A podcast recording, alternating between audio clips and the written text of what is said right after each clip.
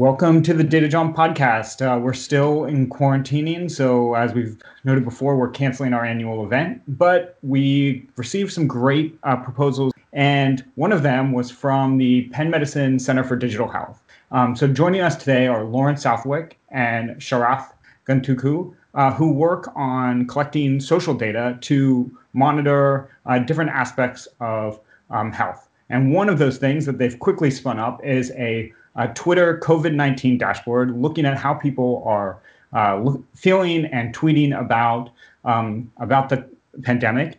And uh, so let's dive in. How are you doing, Lauren and uh? Great. Thanks so much for having us. Great. This is fantastic. You know, it's um so telling how quickly this came about. Um, what you've done in the past and is, is amazing, and it's stuff that we want to get to at some point in the future. Um, but I'd love to know a little bit about the background. Lauren, can you dive a little bit about how this project came up, how it got done so quickly, and uh, who the collaborators were, and even a little bit of background about who you are? Yeah, absolutely. So, Penn Medicine Center for Digital Health, we sit within the Center for Healthcare Innovation, where we explore non traditional data like Facebook, Instagram, Twitter, Reddit, Yelp, Google searches, TikTok, you name it, all these di- different digital data sources for health insights. And so we are a multidisciplinary team. We consist of computer scientists, physicians, designers, public health and social work researchers.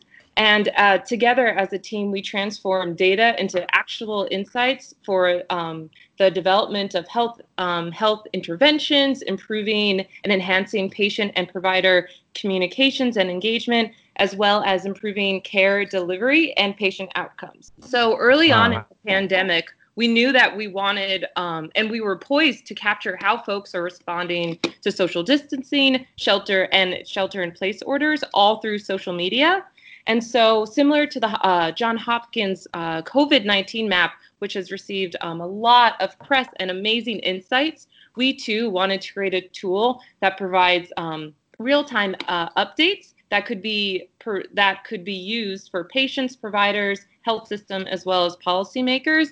And so Sharath um, worked with our amazing collaborators, uh, doctors Lyle Ungar and Garrick Sherman from the World Wellbeing Pro- Project, which is um, a center within the healthcare, uh, within University of Pennsylvania's Social Positivity, Social Psychology Center, and a collaboration with Stony Brook.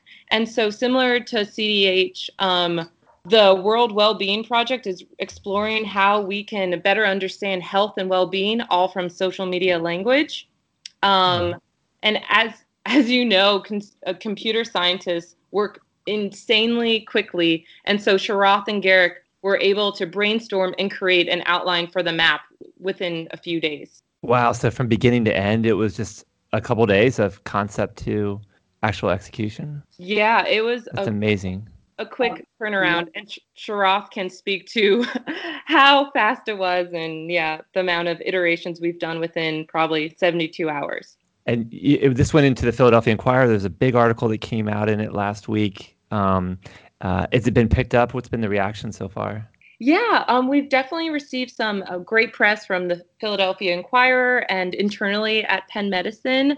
Um, we've had a lot of collaborators reach out to us saying how great the tool is, and we've um, continually collecting uh, feedback and just reiterating. Um, interestingly enough, we received an email from a middle school computer science teacher who said his students love the the map and they want to create something themselves for their uh, for their class. So that's super cool that um, middle schoolers are are looking at the dashboard. Um, I have two kids, and uh, it is we've I've definitely found myself looking at more and more of this kind of stuff with them. Um, but that's really neat that uh, a teacher's kind of bringing it in um, and talking about it. Um, so Sharath, I want to dive into uh, into the into what you did a little bit. So uh, one, how was it managing the never-ending uh, Twitter uh, fire hose of data? So this was actually a very uh, interesting project that um, we worked on, considering both the timeliness and also the time scale uh, uh, with which the, uh, everything sort of unfolded. Uh, and I think the, the basic concern or basic challenge was around handling the kind of data volume that we were looking at. So um, we are simultaneously running two different analyses to populate the dashboard. Uh, one is to infer mental health of different communities across the US. And the second is um, to get COVID related symptoms and potentially engagement around COVID on Twitter. So we are using two different data sets for this. One is the random 1% that Twitter gives. Uh, this is not just COVID related tweets. These are uh, basically any tweet that comes through the Twitter fire hose, uh, a random 1% of that. And um, the second uh, data set that we were working on was um, the streaming data uh, using a keyword search. So we identified 20 or 30 COVID related terms, and we wanted to see how people are talking about COVID specifically.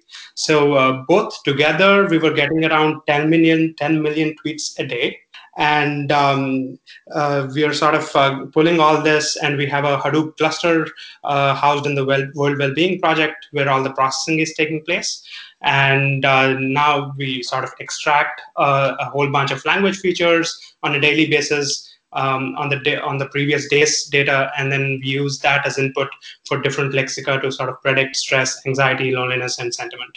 Very cool. So, how did you um, choose? I think you said that you're looking at 30 keywords around COVID 19. How did you choose those? Are they changing as uh, as the pandemic progresses? Um, if you could talk a little bit about about that.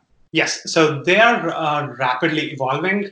We initially started with the most trending hashtags around COVID um, in March um, and the late late February.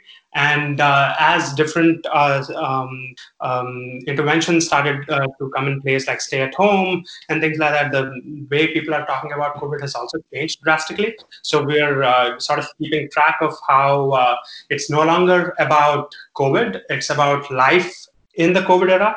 So uh, we are sort of trying to keep track of those hashtags. We are updating them as we go along.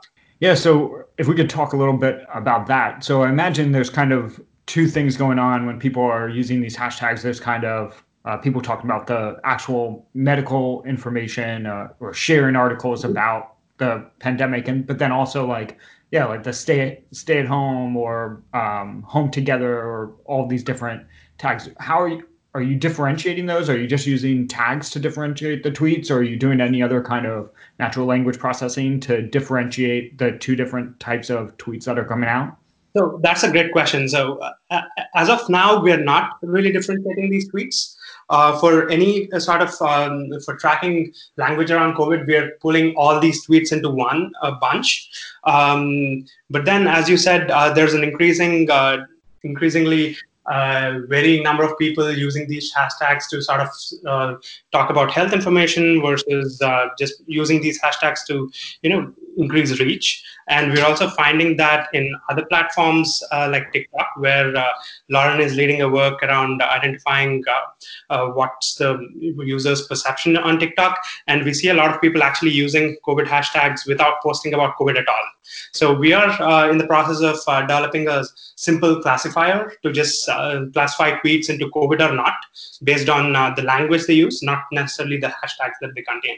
So the other thing I want to ask about is I'm looking at uh, the dashboard and the common topics are really interesting. Um, and one, you know, you have you have here healthcare, panic buying, uh, politics, uh, economic concerns. Um, how are you? Uh, are again, are you just using keywords to identify to differentiate these things? Um, how are you how are you doing that um, that aspect of it? Ah, so the topics are actually built in an unsupervised manner.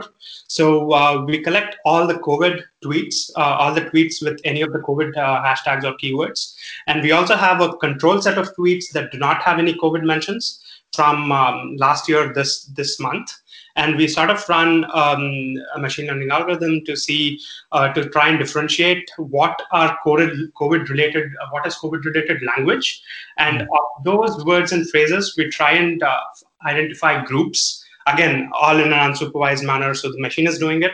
We use an algorithm called latent Dirichlet allocation uh, lda and that gives us a set of uh, 100 topics which are a uh, uh, group of co-occurring words which are which sort of come together in um, uh, in a somewhat semantically meaningful manner. And we are just uh, showing those um, in the topics panel there and we identified a few to be directly related to, say, healthcare or panic buying, and we are sort of tracking those trends across time. Very cool. So let me uh, let me ask you about the trends. So looking at the different either the the um, sentiment or looking at the the topics, you kind of really see some wild trends going on. Mm-hmm. Are you are you guys doing anything to like compare those to say um, you know different trends that are happening with what's being reported with covid number the number of uh, cases confirmed or or anything else. Like how do you make how are you making sense of some of these kind of wild swings? For instance i'm looking at the economic concerns and you know over the last maybe like a week you just there's a real spike mm-hmm. um, mm-hmm. in in the number of tweets. So so what are you doing? Are you are you doing anything? Are you planning to do anything to make sense of some of these trends that you're seeing yeah, so actually we have uh, a few different projects around uh, this, uh, where, where, we're working with psychologists and people in um, economics to, to, sort of uh, make sense of what's really happening. Um, one obvious thing is that uh, some of these trends are actually um, following uh, some of the other things that you see on the, in the stock market or in terms of unemployment and so on. And there is also an interesting regional variation with how many cases there are in different states. So, hmm. for example, the places with a lot of cases are actually talking about testing, diagnostics, and vaccine and things like that. Wherever there are uh, not there are not a lot of cases, there uh, there there's a, some conversation around oh maybe this is like the flu, um, um, and it looks like they're still catching up. And um, that was actually super prevalent in the early COVID days, um, say early March or um, you know late March. Um, and that, considering the nature of the platform itself, uh, Twitter, which is highly colloquial, um, the fluctuations in sentiment are usually expected. However, um, in the past two or three months, we are seeing changes that are three or four standard deviations away from normal. And in those cases, we, we would definitely want to look more closely at the specific regions and see why certain um, you know uh, measures like anxiety or stress are peaking. Um, it, we don't really know if it's due to a protest that's happening, if it's due to an overloaded health system, or if it's indicative of you know how people are actually adjusting to working from home and uh, not being able to go out to work at all in several cases. So that's something uh, we are looking at increasingly uh, in collaboration with other psychologists. Sure. Um, uh, real quick, uh, what I find fascinating um, amongst a lot, there's a ton in here. Um, the geographic, how are you pulling or, or, understanding the geographies from each state? Uh, for those who don't have it up, um, top Twitter topics by each state can be really, really telling and important for um, a lot of different groups. Can you go into a little bit about that? Yep. So uh, each tweet, um, not every tweet, but around 10% of the tweets uh, come with a geotag um, we're either looking at the tweet location or the location of the user who is tweeting the tweet. Uh, and then we are sort of uh, getting an approximate county location uh, based on the um, geotagged information. And we are sort of grouping all the tweets in one county, and then we are aggregating different counties in into one state. So we are looking at um, the different topic distributions in different counties and aggregating them to states, and then looking at the top um, top Z scored uh, topics in each state. If that makes sense. Interesting. Yeah, fascinating. I, w- I would be curious at, at some point too, um, and I've heard this talked about in different places. The um, the use of Twitter versus another social medium um, comparisons to, to those, and I know this is focused strictly on Twitter. I always wonder uh, what TikTok might show us at some point, so that might be something interesting to see. Yeah, absolutely. So we've um, done a preliminary analysis of how people are turning to TikTok to kind of reflect and connect during um, COVID 19. And so I would just from the nature of the platform, it's a micro video streaming sharing platform. So it's you have you have a video, you have uh, a comment, you can add text to the screen, and you have just so many more variables to make a more complex kind of um, graphic or video you want to send to others. And so, just from our analysis, it's been really fascinating in that we captured videos from um, early February, and then though, and February folks were making fun of the name Corona. It's like beer, like this is such a hype. And then in March, it's like, oh my goodness, I can't find food. I'm stressed. I'm so bored. So it really, it's so fascinating to see how just the rhetoric changes within yeah a short time span. Wow. So Lauren, um, uh, you got you both have amazing jobs. sounds like it's a, it's fascinating to be able to dive into this and, and really see what's being said. Um, how did you how do you expect people will use this, or in, in your thoughts, like what would be the application of it? And then wh- where do you think you want to take it from here? Is it something to continue on, or is it um, this was just a one and done type thing? Yeah.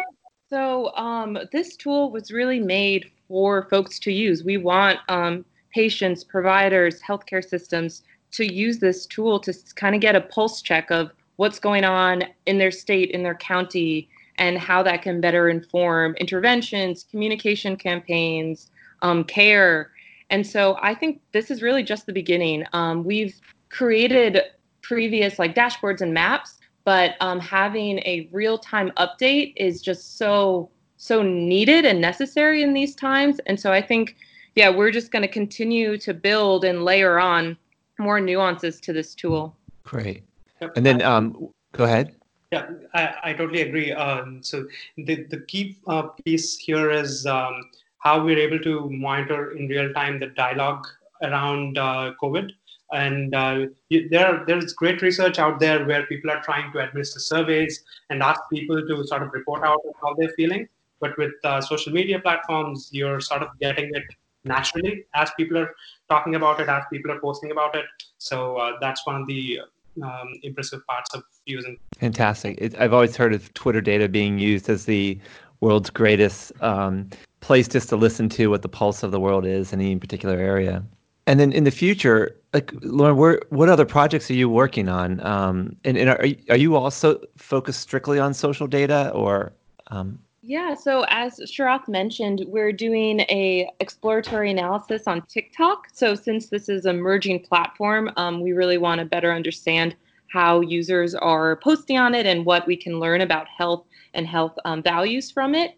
And so, in addition to doing um, this TikTok um, review, we're also building um, additional COVID initiatives for the health system. So, one of um, our projects is building a health and wellness text line for um, newly discharged ED patients. And so, um, we enroll patients to um, see if they want a weekly check in and um, reliable, up to date information each week. And so, this project really speaks to the social isolation that's occurring right now that folks might living alone they don't have as many resources or connections. And so just having another line of communication could really combat some feelings of anxiety loneliness or other um, negative health outcomes. And so that's one of our projects. And another one um, that we're just ramping up is um, trying to do a digital phenotype of individuals who test positive for COVID 19.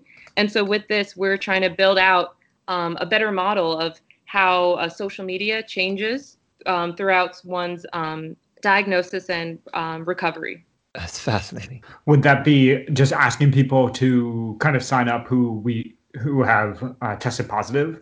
Exactly. Yeah. So um, the Center for Digital Health, we have this amazing and infrastructure where uh, individuals can donate their Instagram, Facebook, Twitter, and Google search data pretty um, easily through our platform. And so, yeah, we're just starting that. So there's more more to come on that. That is that is super interesting. I want to ask one more question about kind of uh, social networks. So all this data is social data. It comes from um, social network platforms. So have you looked at how individuals who are tweeting like what networks they belong to and how maybe some of these trends uh, differ across those different networks? You know, for instance, um, some of the economic concerns or political tweets, maybe those are connected more toward particular um, uh, networks who are networks of people who are focused on those things on Twitter. Um, have you done that kind of work, Sharath, or um, or is that kind yeah. of maybe further down the road? That's actually a very good question. So we've we've just started looking at um, the hashtag Get Us PPE last week, in another collaboration with uh, doctors Megan Ranney and uh, uh, Dr. Rinad Beidas at University of Pennsylvania and Brown. And um, so this hashtag sort of uh, started trending in the third week of March, um, and a lot of it it sort of turned into a physician-led movement on social media, and uh, we see uh, sort of similar um, networks emerging. But at this point, we're really focusing on this particular physician-led movement. But yeah, that's actually a very good point, and I think there's a lot of uh, potential to sort of see how different uh, demographics are talking about uh, their concerns. Great. Well, th- this has been a fantastic uh, discussion. It's one I've been wanting to hear a lot about for quite a long time.